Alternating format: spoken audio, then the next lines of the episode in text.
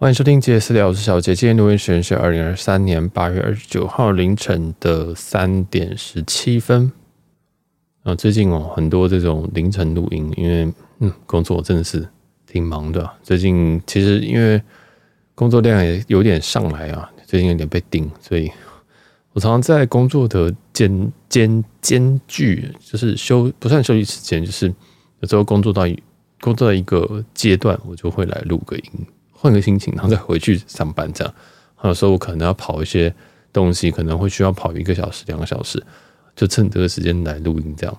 那这个空档，我就来录一下这个我刚回来这个日本行啊，就是我在八月二十五号左右去的这个日本行。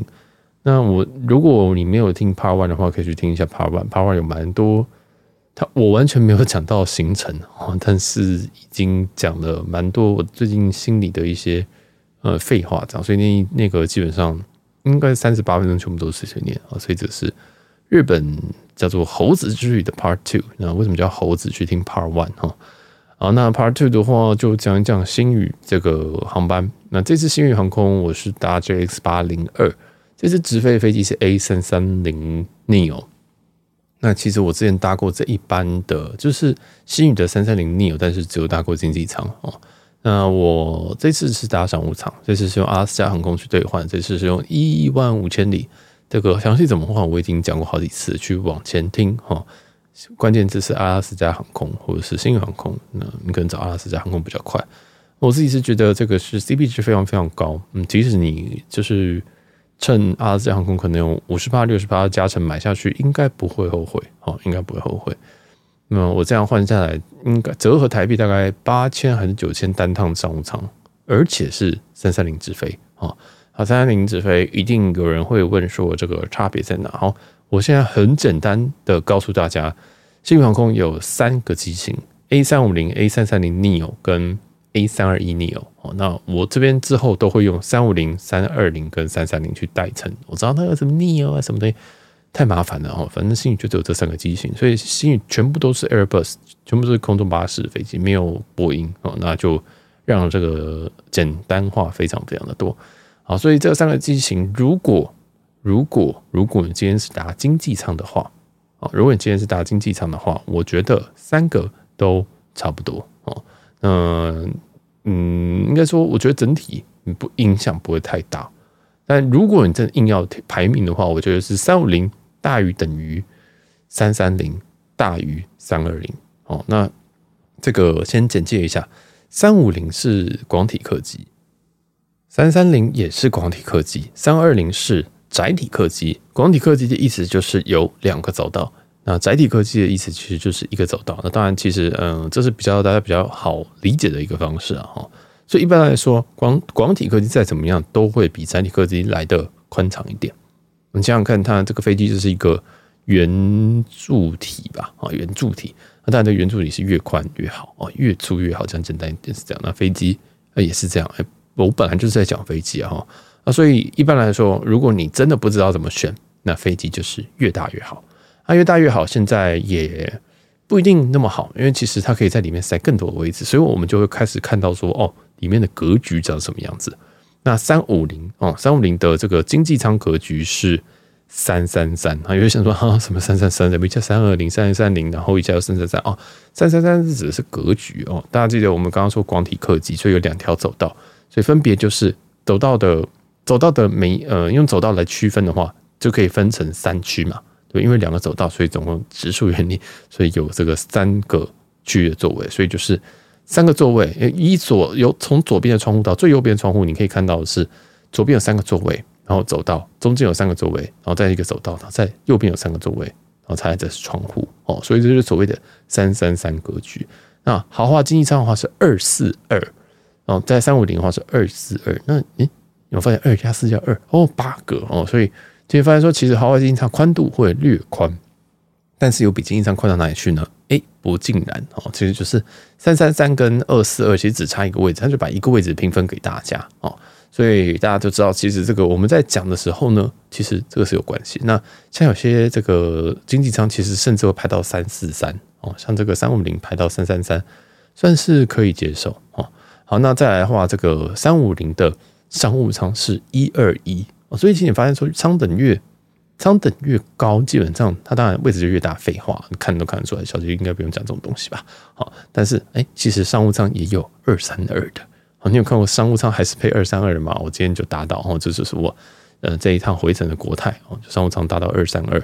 所以其实这个就是我们会去在乎的东西。我们在搭乘飞机的时候，我们去看它是有哪一台飞机直飞，它是这个飞机有什么机型，甚至一个飞机机型呢，可能有好几个所谓的 configuration，就是好几个这种格局哦，这种座位格局。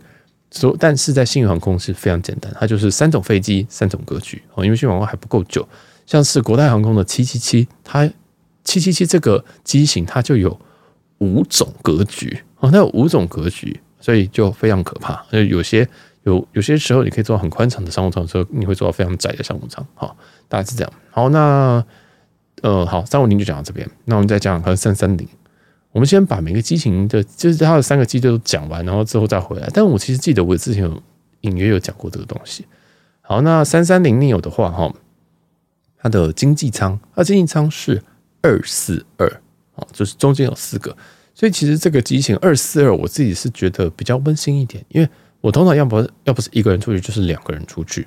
那这种状况的话，二四二我觉得其实比较好分呢，因为像刚刚三五零三三三吼，两个人旁边就卡一个陌生人，感觉很差哈。所以我觉得其实我自己蛮喜欢二四二这个格局。好，那这个哎哦，我上次从曼谷回来，它这个好不管，然后再再来是豪华经济舱呢，答案是没有哈，A 三三零没有。应该说，星宇定的 A 三零是没有豪华经济舱版本，直接上就会上到这个商务舱。那它商务舱是一二一，但是不是反鱼骨哦。呃，听不懂没有关系，不重要，反正就是一二一。如果你听不懂，你应该也不太会去打商务舱哦。这就是有时候就是嗯，智力测验哦，你听不懂，你大概就是。诶，你大概就是还不了解这个，那我们之后再慢慢告诉大家。啊，那这个商务舱是一二一，所以你可以发现说，这个它只有两舱等，经济舱跟商务舱。那一定有人问说，那这个经这个豪经舱为什么会没有？哦，没有。其实大部分豪经舱比较喜欢安排安排在这种呃长程的机队。长程是指说，例如说跨洋这种叫长程，你说什么呃去去曼谷四个小时好久哦，那不是长程，那是区域线哦，那都还是区域线。英文应该叫做 regional 吧？啊，regional flight。那其实区域线通常它的飞机会稍微再密集一点，那因为他觉得说啊，你不用坐那么舒服啊，这样子之类的。哦，那长程的话位置会宽一点、大一点，那通常也会现在主流啊会再配一个好经舱这样子。哦，所以你这样可以看得出来，这两个机，这两个新宇航空载体呃广体客机啊，就是三五零跟三三零，基本上只会用三五零去飞越洋，哦，不太会用三三零去飞越洋这样。那你一定有人问说，那三三零你有可不可以飞越洋？如果硬要飞的话是可以哦，其实这个是没有问题的。它的诶、现在的飞机啊，基本上飞越洋大概都不太会有太大问题。这样好，那那么载体科技像三二一的话，那就可能就不行。那原因是因为它油没办法载那么多哦，这个有呃跟飞机尺寸有蛮直接的相关，还有油箱跟它的机翼都是储油的地方。那越大台，当然它能够载的油就越多。啊，所以其实大部分管理客机大概都还是可以走这个跨洋的啊。那大但是呢，因为跨洋这个成本高，燃油燃油的所需要成本高，所以通常大家会有更大台的飞机去回本哦。这大概，但是其实三三零 neo 是可以飞越洋的。好，那不管我们讲回星宇啊，星宇的剩下一个机队就是三二一啊。三二一 neo 的话，其实，哎，我是觉得它绝对是这个台湾 A 三二一、三二一或三二一 neo 系列的这个最好的一个配置了哈。那它的商务呃，它的这个经济舱是三加三，它的三三是非常非常标准的，全世界的这个 A 三二一 neo 或 A 三二一都是三加三啊，不管你今天是虎航还是呃华航还是什么国泰，然后都是三加三。那三加三为什么它只能三加三？因为它没有办法就变成四加三，它没有办法再拔一个座位了，它没有办法再拔座位，因为它真的太窄了。哦，这个三加三它走道已经够窄了。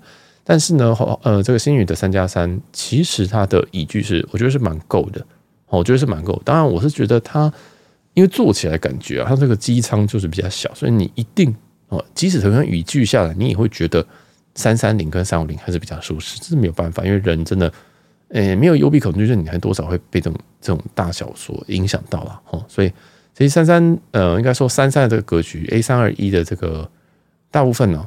可能会飞一些比较冷门的，哦，比较冷门或者是载客量比较少的的地方，所以其实基本上你可以看到说，呃，其实飞这个机型呢，表示说，哎，这可能不算是一个载客率非常高的航线，这样。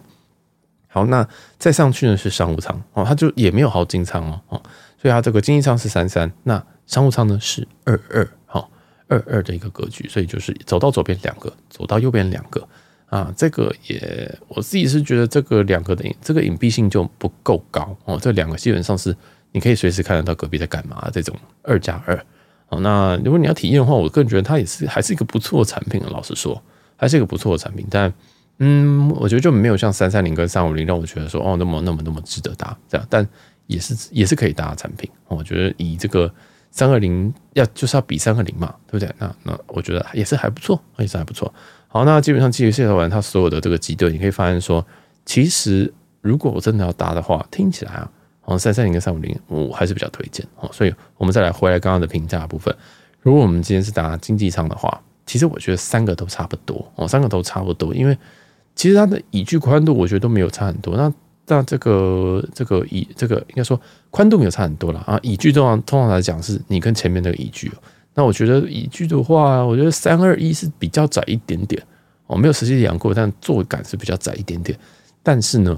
嗯，我一百八，我都不会顶到前面，然后我是不会就是用膝盖顶到前面的人，所以我觉得应该大部分人都还好。那如果你稍微胖一点或者是什么的，你可以考虑走到位或者是这个窗位啊，就是反正大概就这两个位置啊，哈，就是对。好，那再来的话就是这个哦，对，刚排名是三五零大于等于三三零大于三二一，哦，那这个大概就这样。嗯，也就是说，嗯，基本上我觉得其实大同小异，和大同小异。那这个为什么三五零大于三三零大呃大于等于三三零呢？因为我觉得他们其实没有差，没有差很多，好，真的没有差很多。然后，但我有时候我会觉得三三零蛮温馨的，然后就是二四二这个你永远都可以。假如说你今天跟情人一起去的话，那诶你就可以跟他是情人雅座啊。那如果你坐三五零三三三的话，你就会情人雅座旁边还有一个电灯泡哦，然后。运气不好，前面还有个空服，就很尴尬啊。所以，呃、欸，就我自己是觉得这个，这个是我在选机型的时候，我会有一些小小想法了哈。但大家供参考。那商务舱的话，我觉得就有一个比较明显的差距。商务舱的话，觉得是三五零大于三三零大于三二一，而且是我这样讲，三五零大于三三零大大大大于三二一哦，大概是这样感觉。因为其实有人说，那这个三二一是不是很烂？不是，是因为三二一的这个。这个真的是隐蔽性不够了哦。其实要看大家的想法，因为有些人是觉得说，其实我腿伸得直就好，躺下去可以躺平就好。但是我自己很在乎是所谓的隐蔽性跟方便性。方便性一直说我要出去的时候我不要打扰人，所以只要那种并排的两个人位置，我都直接会扣分，因为我很讨厌我出去的时候还要不好意思，或者是跟陌生人。但如果你每次都两个人出行，这件事情对你反而来讲是加分的啊。例如说，我跟我呃，例如说我爸妈他们俩可以出去的话，给他们画这个，他们还可以什么？我分你吃这个东西啊，你帮我吃这个东西啊什么的哦，他们还可以互相鸡婆来鸡婆去。但是我自己的话，我就觉得很烦，因为我都是一个人出去，哦，我都一个人出去，所以这个也是加分跟减分的部分。然后再来是三一为什么分数会那么低？因为它只有八个商务舱，所以它所有里程位都非常的少。哦，就是我们用什么阿拉斯加航空，你会发现说，小杰为什么会换某些航线？什么仙台都没有了。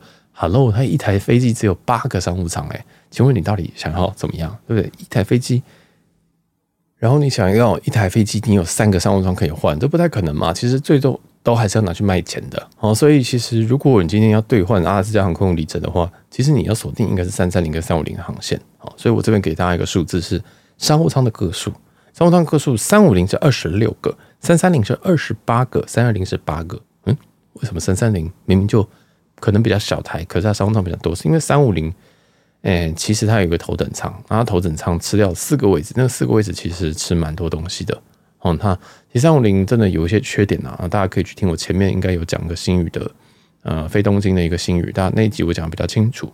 但基本上哈，如果你要换里程位，其实你要锁定三三零跟三五零。那截至目前为止哦，就是就是从新宇开航到现在，三三零、三五零通常会出现在东京。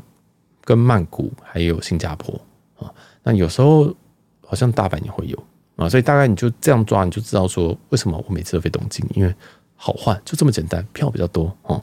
好，那有时候什么一天两班，像现在来说，这个时间的东京是一天一班三五零，一班三三零，哦，所以其实你想就知道说哦，为什么都我都会换这个，因为其实我其实很想去札幌，札幌三个一飞耶，用三个一飞你就八个商务舱啊，八个商务一下就被换完了，很多人都直接抢札幌，因为多划算呐、对不对？这么小的里程，然后你可以飞这么远的商务舱，它很划算，确实，但是它位置也相对少，哦，所以如果我觉得有时候换里程，我会折中，即使我真的要去这个北海道，可能我先换到成田，然后再飞成田，呃，Sapporo 的这样子，这种这种国内线啊。所以这个也是给大家做一个参考，或者是说，其实你可以从东京然后买 JR Pass 去玩，都有很多种不不同的玩法了哈，不一定说，哎，我一定要就是飞东京呃飞札幌不可啊什么的。好，这讲远了。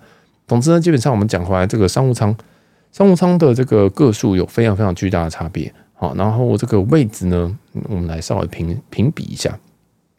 A 三五零的商务舱哦，A 三五零的商务舱有一个巨大巨大巨大的缺点，有可能是 A 三五零。商务舱唯一的一个缺点就是它的窗户，它的窗户只有五 A 跟五 K 这个两个位置是有完整的窗户，因为它设计的时候，它显然是没有把窗户模拟上去，所以全全部这个三五零二十六个商务舱位置里面，只有这两个位置拥有完整的窗户，其他的窗户不是只有半个，就是只有三分之一个，像像是二 A 二 K，明明算是商务舱最的王位啊，就是最前面的商务舱第一个位置，它都只有三分之二个窗户。哦，那这个就有点尴尬，因为他们为了要做这个包覆式的这个，像你像是一个 K 书中心或者胶囊这样子，把它为了要做这个东西，它其实旁边有些板子都遮住了。那我是觉得有点可惜哦。那另外一个原因是因为其实前面头等舱、头等舱跟商务舱在 A 三五零这个飞机上面，它基本上是在同一个区间哦，它在同一个区间，它中间没有隔一个 galley 或者是隔一个，就是没有隔空服工作的地方这样子，或者隔厕所都没有。就直接 A 一 A 是一 A 一 K 这样子是是这个头等，后面二 A 二 K 就直接是商务，所以你会发现说，哎，怎么有一个商务舱的那个墙墙壁特别高？没有错，那就是头等舱。好，所以，哎，它头等舱是不是个值得的产品？我个人目前是打一个非常巨大的问号。哦，就是你根本就在同一个空间呐，你只是这个，我就笑说它是一个头，它是一个墙壁比较高的商务舱。哦，但是我没搭过哦，在之后搭过再来。如果搭过，我再取消它可能会比较好哦，所以这个是先先先就是对讲一讲而已，嘴炮而已。好，那在商务舱就是最大缺就是窗户，剩下来都很不错，舒适性、隐蔽性，因为我很在乎隐蔽性，我不希望别人看得到我在干嘛，我也不想看到人家在干嘛。好，因为有时候这个这种像呃三二三一这种二二的格局，隔壁在看什么，有时候会被影响到，你知道吗？那隔壁在看一个什么港剧，或者是有时候别人在看一些什么什么呃什么。捍卫战士还是什么的，我就觉得很烦。我有时候会想看，但是看又会不好意思，就觉得说：“哎呀，我怎么好像在偷看别人东西？”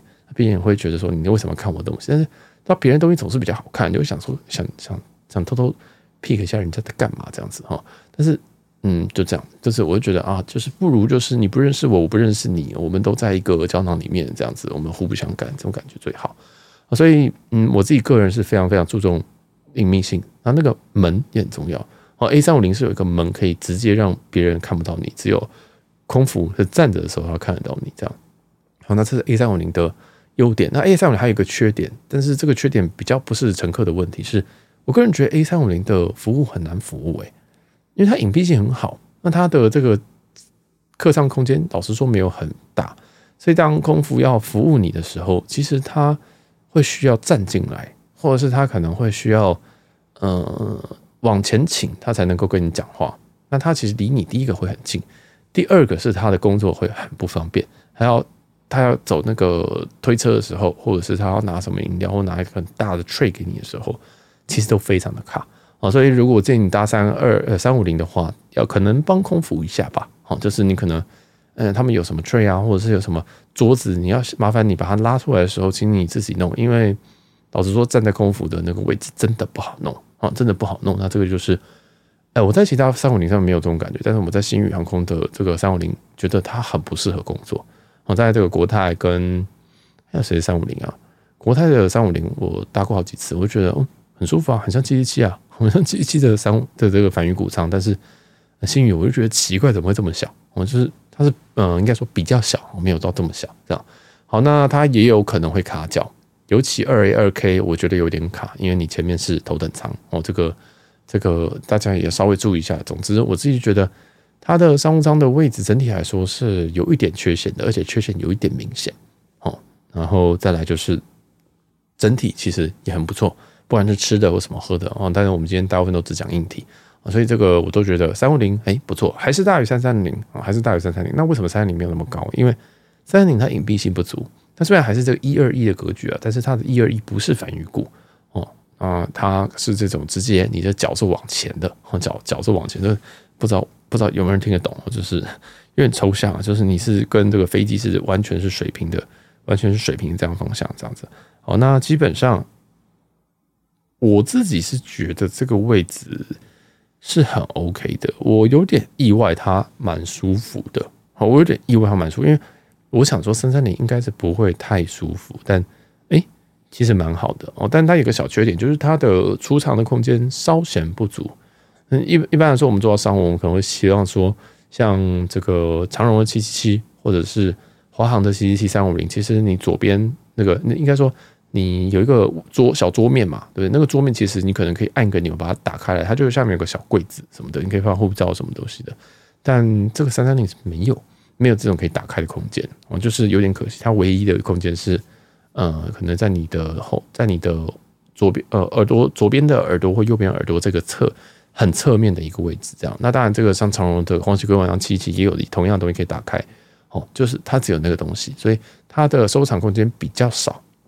但因为我自己也不会带太多东西上，不不需要太多东西带飞机，而且这个是三三零，就是一个区域线航线，所以也还好哦，就是那个位置应该是够的。这样，好，那剩下的其实我都觉得还不错。当然，它的脚部空脚脚的空间，呃。如果可以的话，请你画第二排，就是不是第二排，应该说商务舱的第一排，但是是从二开始啊，是二 A、二 K 这这一排这样。我是觉得这个位置很不错，因为除了二 A、二 K 这两个位置，就是哦，其实不是二 A、二 K，对不起，是二 C、二 E、二 G、二 K 啊，C、E、G、K，反正就是第二排这四个位置，它的这个脚的空间是全部都有，就是完全没有遮蔽。但是如果你是从第三排之后一直到第八排，那这些这其他的商务舱位置，你的你的脚的空间会被前面那个人的屁股哦，他的他的座椅这个位置会卡到哦，因为三三零它的这个一二一是属于错开，它不是反鱼骨那种错开，它是呃，你你现在你坐这个位，你现在坐这个是这个位置，但是你后面那一排呢就会坐你的右后方或是左后方，哦，就是会闪开来，然后为了让它有角度脚的空间这样的感觉。所以大家其实，如果你听不懂，你就直接上这个星宇官网打“星宇机队”或“星宇机型”，都有非常非常明显的东西的的参考哈。直接看图片会比较快。那我现在只是告诉你所有的心得，因为我全部打过了。我就是三，我就是三个机型，三呃两个舱等我都打过。这样，那豪金我还没有打过，嗯、之后再说。好，那再来就是，嗯，你会发现说我刚刚讲第二排是从 C 开始，因为 C 代表什么意思呢？其实排位都有意思哦。A 一定是靠窗，A 跟 K 一定是靠床位。那二 C 代表什么意思？嗯，代表说它不是直接靠窗的。好，它没有二 A 哦，它是从从二 C 开始。二 C 代表说它没有直接靠窗。那为什么呢？是因为这个位置它的后面，它的它第三排的它正后方就是三 A 这个位置是屁股坐在窗户旁边。好，那你二 C 这个位置其实是你的左，你的你左边会有个扶手，左边会有个扶手，啊，那个扶手呢是在窗边边这样。那它这样子为了命名方便。它把它叫做二 C 而不是二 A 哦，所以这个 C 跟 A 在这个机型，或者是 H 跟 K 在这个机型的话，差别是说，一个是你会直接碰到窗户，一个是你还透过扶，你还要隔一个扶手。好，详细去看官网，详细去看官网，这是顺便跟大家讲说这个这个诶编号的一些奥义。这样好，那再来就是这个这个这个机型有没有什么缺点？它窗户没有问题啊，然后我个人觉得它比我想象的好非常的多。哦，比较想要好样，但它的隐蔽性就不好，它并没有那个门。那那个门真的就我觉得有点重要啦，因为这个机型，诶、欸，再塞一个门可能真的会太挤哦。但我印象中 Delta 好像有哦，忘记哦，Delta 也是有这个三三零 Neo 的呃越洋机型。哦，不管，但我觉得这个是绝对是可以换的。嗯，好，那再来就是 A 三二一 Neo，A 三二一 Neo 的话就是二二，然后总共只有八个商务舱，所以呃，我觉得。我我我自己是觉得，其实这个就是一个比较大的经济舱哦。然后，当然它的餐食当然会跟上其他舱，就是其他三三五零跟三三零这种水准。呃，但这个仓位当然相对来讲，对我来讲就没有那么的信任哦。所以，除非价格很近，或者是哎，真的也没什么东西可以换了，或这个航程可能比较远，例如说飞仙台，例如说要飞札幌，那我就想说，好吧，那如果我差一点，我就可以换商务舱哦。这个都是用阿斯亚航空的里程去换的逻辑啊。哈，好，那这个商务舱就偏里程差不多，那经济舱其实不会差太多啊，就 就这样。好，那这个豪金舱有一个漏掉一个豪金舱是三五零的豪金舱，三五零豪金舱其实哈很香哎、其实，如果你今天差一点钱，然后你要越洋的话，我觉得这豪金舱很香，因为它豪金舱是二三二的格局，然后二三二格局，第一个你要照顾小孩，其实蛮其实不会到不方便啊，然后再来是说，其实它的椅距很够，它宽度也很够，但它有一个，然后它的这个窗户也是很多个哦，就是你一个位置你可能可以吃到一点五个窗户这样，这么这么这么宽。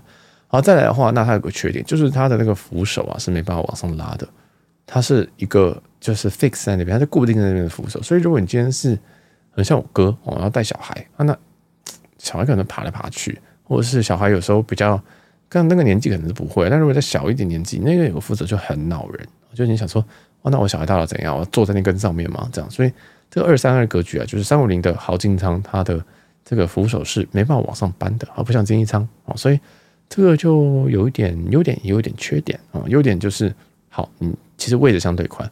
缺点就是，呃，你没有搬，没办法搬，办法搬起来啊。还有一个就是，如果你今天隔壁坐个不认识的人，你们会共用这个扶手啊。你们共用这个扶手，那个扶手的前端是放饮料的地方，就是一个，也是一个情人雅座啊。所以，如果你今天是一个人出游的话，哇，这个确实略尴尬，因为我都不敢在那上面摆东西，我手也不太敢摆上去，这样啊。所以，嗯，也是推荐给大家这个。豪金舱，我个人觉得 CP 值算不错了。嗯，如果你有什么特惠，或者是你用联名卡，有时候你可以看一下豪金舱，然后飞这个东京啊、新加坡，如果有用三五零的才会有豪金舱。那有时候这个会有天天价，哦，有时候会有一些蛮接近经济舱的价格。那其实加一点，或有时候可能差一层而已。哦，那加一加，说不定还不错。有时候点点看，哎，点反正又不用又不用付钱，对不对？等了之后再看看再说嘛。哈，好，这个这个就把机型讲到这边。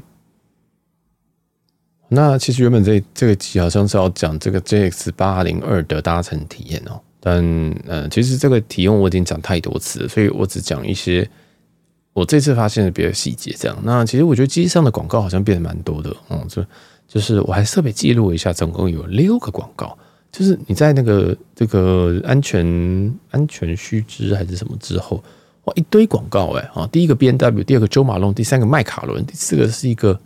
叫做什么 Diamond Tower，我不太确定这是什么。然后第五个是钟表，第六个是雅马哈，呃，机车哦，就是那个之前张国有骑的那个 T Max 那台，好像是重机这样。就是哎，怎么广告这么多？那其实我看看我看到这么多广告，第一个想法是，哎，怎么没有地产广告？因为其实大家另外两家哦都有很多地产广告，没想到星宇好像没有地产广告，哦，蛮意外的。那我觉得，嗯。好，希望他们也可以卖广告卖顺利，这样，好，就是随便一提而已啊，这个没什么太大重点，就是太无聊。你知道，有时候这个坐飞机啊，坐一坐想说啊，我来记录一些东西，然后就是记录到一些鸡毛蒜皮的事情，这样。那这一次的话，嗯，这次的餐点我觉得 OK 啊，我觉得 OK。我点了什么梅花猪吧，哦，梅花猪啊，我自己是觉得这个餐点算是，嗯，应该是七十五分吧，嗯，就是我不会。我我不会全部吃完，好，然后但我觉得这个是可以点的东西。那我不知道你们下次搭的时候是吃什么，所以我就不细讲。这个梅花猪，那再来就是它的这个面包啊，它的面包其实，嗯、我自己是觉得确实是还不错哦。这个就这个这个我在我动态有小小讲了一下这件事情啊。这个它的奶它的奶油是我蛮喜欢的，就是我也不能说蛮喜欢，就是我其实搭很多飞机我都会想试试看奶油。那我自己就是会。直接咬一口哦，先咬一口这个原味的面包，然后再沾一点奶油看看。那有些航空公司像华航的商务舱，它的用用奶油就非常非常的便宜，好像是跟这个星巴克这个海盐奶油卷的附的奶油是一样的哦，就是最便宜的那种。但在商务舱的星宇商务舱，他们附的奶油，我个人觉得非常非常的非常非常不错。然后面包的话，其实我觉得反而觉得这一趟的面包有一点有一点变差了，以前的面包更好吃哦。然后诶这边。这边的话，它有一个面包是外面比较硬一点，外面比较硬一点，但是里面我觉得不知道他是他是故意想要做这种很扎实的口感是什么。我就其实我没有很懂面包，我最常吃的可能就是那种全麦的面包，所以我不太懂这个面包。那他想传递的东西我也不懂，反正我咬下去之后我就觉得嗯，有一点太扎实，我没有很喜欢这个扎实感。然后里面的温度跟外面有一点差距。就是也是不知道是加热有点问题还是什么，但呃，或者是说它本来就打算这样加热，或者是说这种面包本来因为过于扎实，所以就不好加热。因为其实你看其他家供应的那种面包，要么就是什么大蒜面包，要么就是很基本的很像小餐包的东西哦。那或者是有是不是小可颂忘记了，就是很简单的东西，但他们确实有在面包上面下功夫。那另外一个面包比较软的那个，我就觉得很赞，因为。它确实是闻得到香味，哦，那就是在你机上要闻到香味是比较难的事情，这个大家感官都会下滑，所以闻得到以外，你咬下去也有那个香味喷出来哦。所以那个另外一个比较软的面包，淡比较颜色比较淡的那个面包，我又把它吃完，然后配配这个配这个它的 butter 哦，那我觉得整体来讲确实是还蛮不错的。那这个主餐我是觉得还好，就没有无功无过了，无功无过。再来就是调酒的部分，我知道大家很喜欢点那个那个蓝色的那个玩意儿啊，幸运特调。那幸运特调真的是一个还好的东西哦，就是如果你真的想要想想要喝一点什么东西的话，我觉得他们的银河碧螺春是非常不错的啊。这以下可能会简称银碧啊，然后银河碧螺春。那银河碧螺春的话，基本上我这次有观察到很多的细节。第一件事情是，嗯，它其实这是我这不是我第一次喝。是我第二还是第三次喝？嗯，它它的银河碧螺春是用这个算是其实是它这种 whisky 杯哦，这种里面要加冰块的 whisky 杯。那我就稍微看了一下是什么牌子的 whisky 杯，就是 Riedel 的哦。这个我不知道是不是这样念，是 R I E D E L。那这个是一个非常有名的的这个酒杯品牌，是一个奥地利品牌。那应该应该算是最好的品牌之一了吧？哦，就是以前我们在机上常常看到，就是你你往那个杯底看，就看到什么。Cathay Pacific，然后就是什么国泰的名字，或什么 EVA Air 这种，就是这样而已。它顶多可能是蔡司的，或是什么，甚至它连是哪一家都不写名字。但星宇很怪，星宇它是直接用 Riddle 的杯子，但是它没有写星宇，这个比较少见。通常会写的是航空公司的名字啊，或者是航呃，或者是字嗯，或是联联联名的感觉，就是航空公司加上这是什么牌子的。那大部分就是也可能也只有航空公司。那通常这种就是比较诶、不知名吗？哈，就是也不一定啊，有可能只是我呃摸一摸也摸不出来它这个到底什么材质。但基本上商务舱的这个杯子都不会到太差，哦都不会到太差。那这次我是看了发现说哇这边有够重啊，就是就是摸了一下发现说这杯子长得很像我家里的某一个杯子啊。好，就看了一下杯底哦，riddle，好，就是因为我自己是有一个我自己有两三组的 riddle 杯子啊，包括那种蚊香杯或者是很。一般的这种水杯，或者是这个 whisky 杯，这样，那它的它的这个杯子是，我觉得是 whisky 杯哦，是是呃有可以加冰块那种。那我注意到这一次他来的银河碧螺春，其实银河碧螺春就是一个茶包哦，应该是他所谓碧螺春的茶包，加上清酒，然后有没有加 soda 我不太确定，然后再加一点糖浆，那个糖浆是什么我也不知道啊。整杯来的时候就有一点。透明的，然后因为茶的关系啊，所以会有一点点茶的颜色。那制作方法是它，嗯，这是空服跟我说的。这个制作方法是他会先用茶包去泡热水之后，把茶味散开之后，哦，然后再去加这些，诶，剩下的调酒、调酒跟糖浆还有冰块这样子哦。那这个冰块是他们所谓的特殊冰块，什么意思呢？就是不是你什么加可乐，你要不要加冰块？好，要冰块，好，那给你一坨冰块，而不是那个冰块是实心的冰块。啊，如如果你有平常有在喝调酒，就知道其实比较好的调酒，他们的这个冰块都会要求是实心的冰块。什么是实心冰块？就是它整块冰块是透的，但它没有高刚到说它上面那个冰块还有刻字什么 Starlux 哦，这个可能在更好的 bar 才会这样做，就是可能刻那个 bar 的一些象征的东西，但它没有霍山莱色融化了啊。反正这个已经，我觉得已经做到你做全透的冰块，这已经是非常非常非常非常，这算是一个非常 nice touch。我觉得个人觉得这样。所以我就有点被吓到，因为我上次喝的时候我没有这个感觉。我觉得我这次怎么发现这么多细节？第一个，它杯子用 Riedel；第二件事情是它用实心的方形冰块。哦，那我觉得哇，有点厉害这样。但是嗯，吹捧到这边，哦，我就喝下去，发现第一口怎么全部是清酒？我喝下去觉得，哎，这好像是清酒，没有碧螺春，就清酒这样。然后后来我就想说，我也不疑有他，我就把它喝掉。我就先我就想说。呃 OK 啦，这样，然后后来就发现说，哎，不对，好像有点怪怪的哦，就是喝了两口，因为其实冰块湿性冰块其实很慢才会融化，就想说哦，好像怪怪，然后我就用这个，因为我另外点珍珠奶茶，我就用那个吸管搅一搅哦，因为我没茶自己喝，我就是搅一搅，就就摇一摇那个冰块啊，其实它就会它就会让让整个搅开这样，发现说哦不对，糖浆全部都在下面哦，所以。呃，有可能是因为这个空腹忘着脚，或者是我可能太晚喝啊。但其实他来的第一时间我就喝了一口。但我下机的时候有听到这个其他人也有点这个硬币的在讲说，哦，这个有够苦的，怎么第一口就不能醒酒哦？我就没有喝完。我想说，哎呀，可惜了。其实第一口你这个喝下去的时候，哦，喝到一大堆清酒，表示他根本没有搅，或者他嗯可能沉下去吧。I don't know，就是对，就是你搅一搅就好了哦，因为它下面其实是有糖浆的。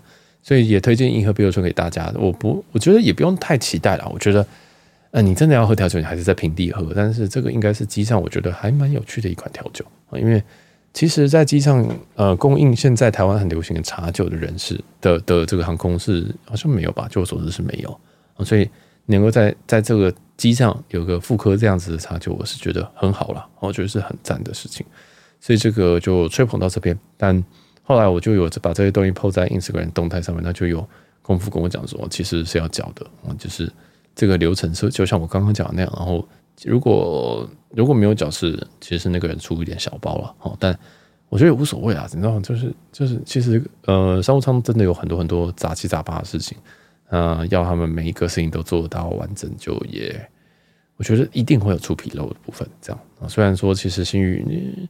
有时候服务的环节确实有时候蛮多菜鸟的，但就是就算了，因为这都是可以接受的部分。哈，那再来还有一些就是这个杯子，这个杯子我就想说这个不会有人把它干走嘛？就是这杯子其实还蛮，其实还蛮贵的，因为其实一个 Riddle 杯子在外面卖就是六七百块起起跳，那如果是那种手工杯子可能会到两三千块哦。当然飞机上是不会用到那种杯子啊，那种可能是那种呃细那种怎么讲？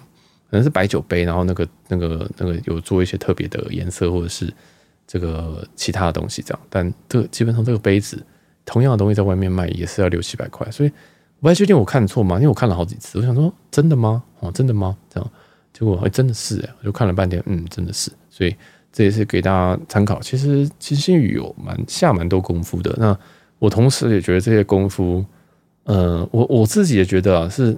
其实你不可能一直这样子用这种等级的东西在跟大家沟通，因为看懂的人不多。那看懂的人不多，其实你就不需要花这么多钱跟心力在这种上面。大家懂我意思吗？